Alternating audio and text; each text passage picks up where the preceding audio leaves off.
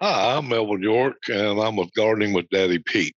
Uh, last time that uh, we spoke, and we uh, were talking about trees in the landscape, we were going to talk about trees and shrubs. Um, this will be part two of trees and shrubs in the landscape. Uh, we talked about the deciduous trees last time. Those are trees that lose their leaves in the fall. Uh, this time we're going to be talking about some of the different types of evergreen trees uh, that you can use in your landscape. And there's just so many different types, even from dwarf varieties to semi-dwarf uh, until the usual tree that grows its full height and width. Uh, I'm going to give you just a quick overview of some of the different choices you have, and they will be more, but this maybe get your brain thinking as you're designing the landscape. When we get done with this uh, several podcasts I'm hoping we can go through and give you some ideas if you're designing your landscape yourself for the first time, or if you're redesigning or, or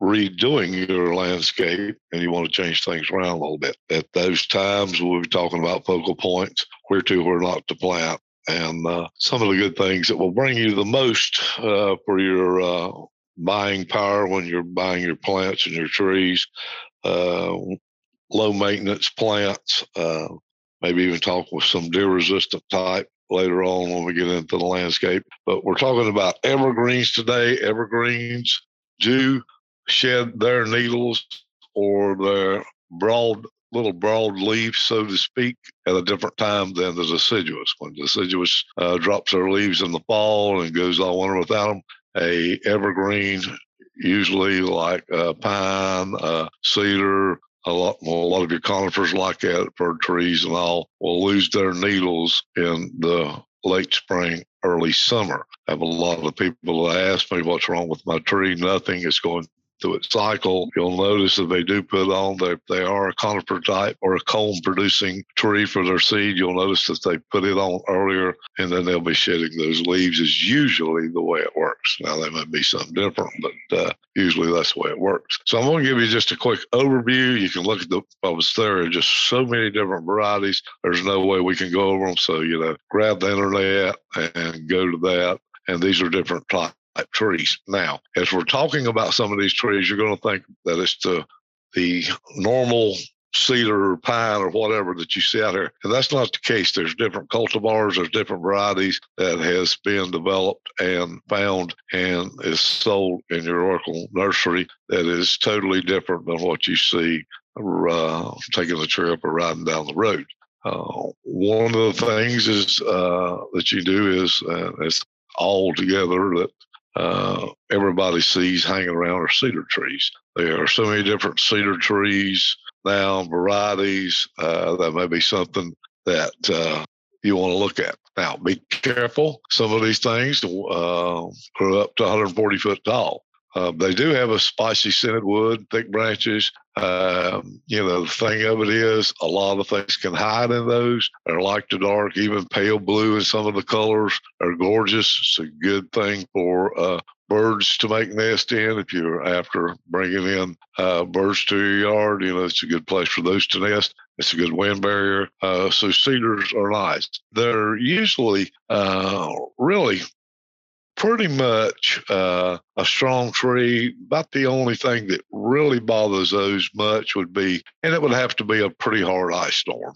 Uh, that usually gets them the most. Uh, I'm not saying that wind can't, but they can do that. Fir trees is another example. You know, we grow a lot of different firs here for Christmas trees, but there's also firs uh, for the landscape uh, that grows larger. A lot of these would grow larger if they wasn't for Christmas tree, but uh, some of the fir tree varieties can go as much as 200 foot tall. Uh, they do have different colors. You've got uh, so there's some blue fir, There's some with different tints. So that's something you may want to look at depending on the, the size. Again, they are dwarf, semi-dwarf, and uh, the regular varieties and that. Pine trees. We think of the pine trees as just a, a regular pine tree. Now, a pine. There are different varieties of pine trees. There. One good thing about pine tree. They're hardy. They usually hang around. They take the wind well. They're messy. Uh, they do shed a lot of those needles we were talking about. Some of the longer leaf and the cones.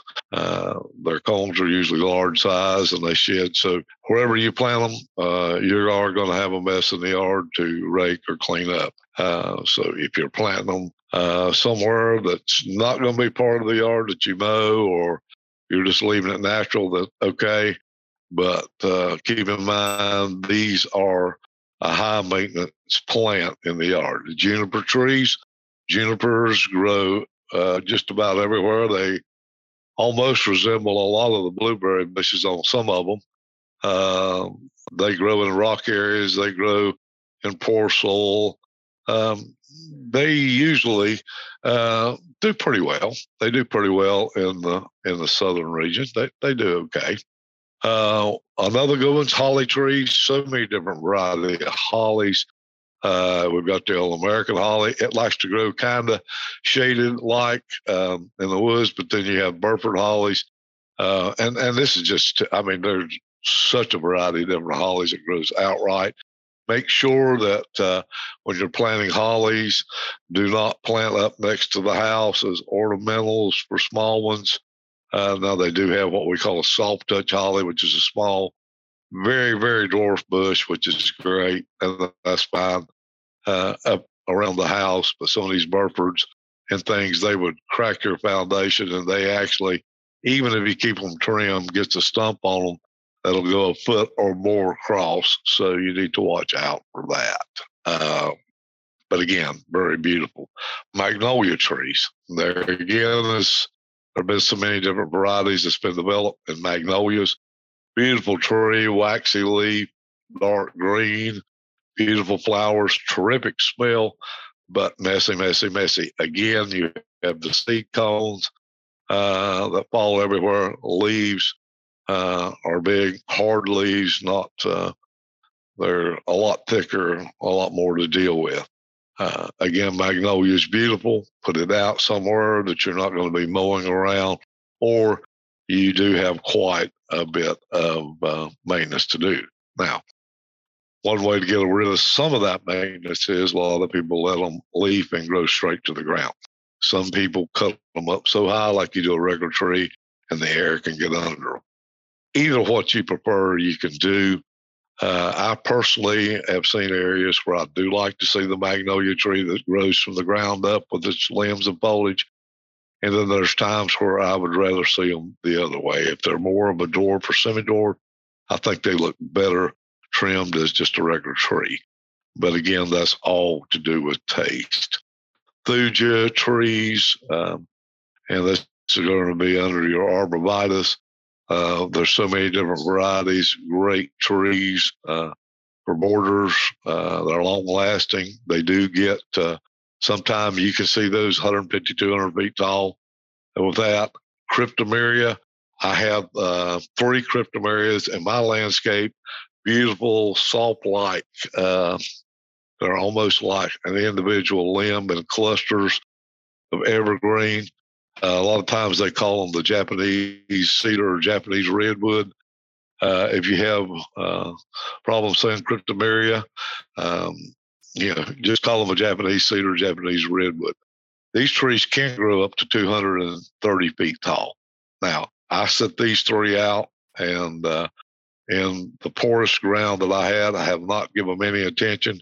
These are growing limb from ground up are amazing. Mine are probably already over 60 feet tall. They grow fast. And the stump at the bottom right now, I would dare say is probably close to 18 inches to 20 inches across. Um, they're a hardy tree, beautiful tree. Uh, they do shed their bark underneath the tree. Uh, it does get messy, uh, but not so much out away from it. Uh, it's like it sheds it kind of straight down. So it's not bad. But a cryptomeria, uh, the ones that I have are Yoshinos. They're more of the yellow, a little bit of a yellow tone in the wintertime. And then the green, which is beautiful. They do have the uh, Black Dragon Yoshino, which is a darker variety. Uh, and then, of course, there's others too, but that's just to name a couple. Uh, hemlock trees, hemlock trees, it seems, uh, took a toll here around North Carolina for some reason. It, I don't know if it's been disease or what, but um, they seem to do better in a colder climate for some reason. Uh, I don't know why, but it just seems like it. It really does. They actually prefer a higher altitude and somewhere that's got a lot of rain. They just don't handle the dry um, drought or dry spells that we have in the Piedmont, North Carolina here during the summer. And of course, then you have spruce trees, cypress trees. Uh, you know, um, again, uh, you've got uh, the Leyland cypress, which has got a bad rap over the years. There's probably 200 different cypress varieties. Some of those grow as much as 200 feet tall. And um, a lot of times, um, the Leyland has actually got such a bad rap because people are they used them to plant um, actually for borders. And the thing is, they would plant them so close they would grow in together, and in these hot summer months or whatever, there was no air can get through them. They actually choke themselves out, makes the plant weak. Great uh, setup for disease or whatever. Uh, when planting these trees, look on how far they're going to spread out and keep those trees planted like that. Uh, that gives you a healthy tree. You're going to have a tree that'll last for years, and you'll have usually a disease-free tree. So make sure that uh, you do that. Uh, there's just so many different options that we can go on and on on uh, um, evergreen trees. Actually, there's some camellias. We can classify those as shrubs or even to a tree because they do grow some heights uh, 12 to 15 feet on a lot of them, and maybe some even taller. And we'll check on that variety too. But again, that's an evergreen. Uh, they different camellias bloom at different times. You've got some that bloom in the fall, some that don't tolerate cold weather uh, or a frost.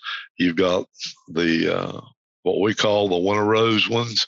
That's what the old people call the camellia that would bloom uh, right after Christmas, first of January in our part. Still cold weather, big, huge, and they do set their uh, buds early, just like a um, an azalea does. So you want to make sure if you do any pruning on them, you do it right after the bloom on those that's just to kind of give you a variety of the different things that we can look at as evergreens.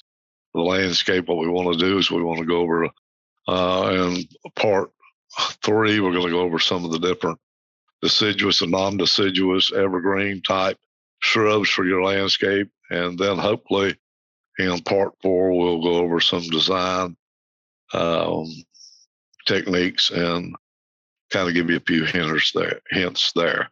So uh, we do have at Daddy Pete. We can take care of all your planting needs with our soils. We have planting mixes, perennial mixes, and all when we get ready to do all of this landscape. Go to our website, daddypetes.com, and I think you'll uh, find it quite interesting. Sign up for our monthly email. That's free to you. Also on the podcast, uh, sign up for that. Listen to us. Send us in. We'd love to hear uh, your comments, your questions, and that way we can get them on and hopefully answer uh, some of the questions you may have.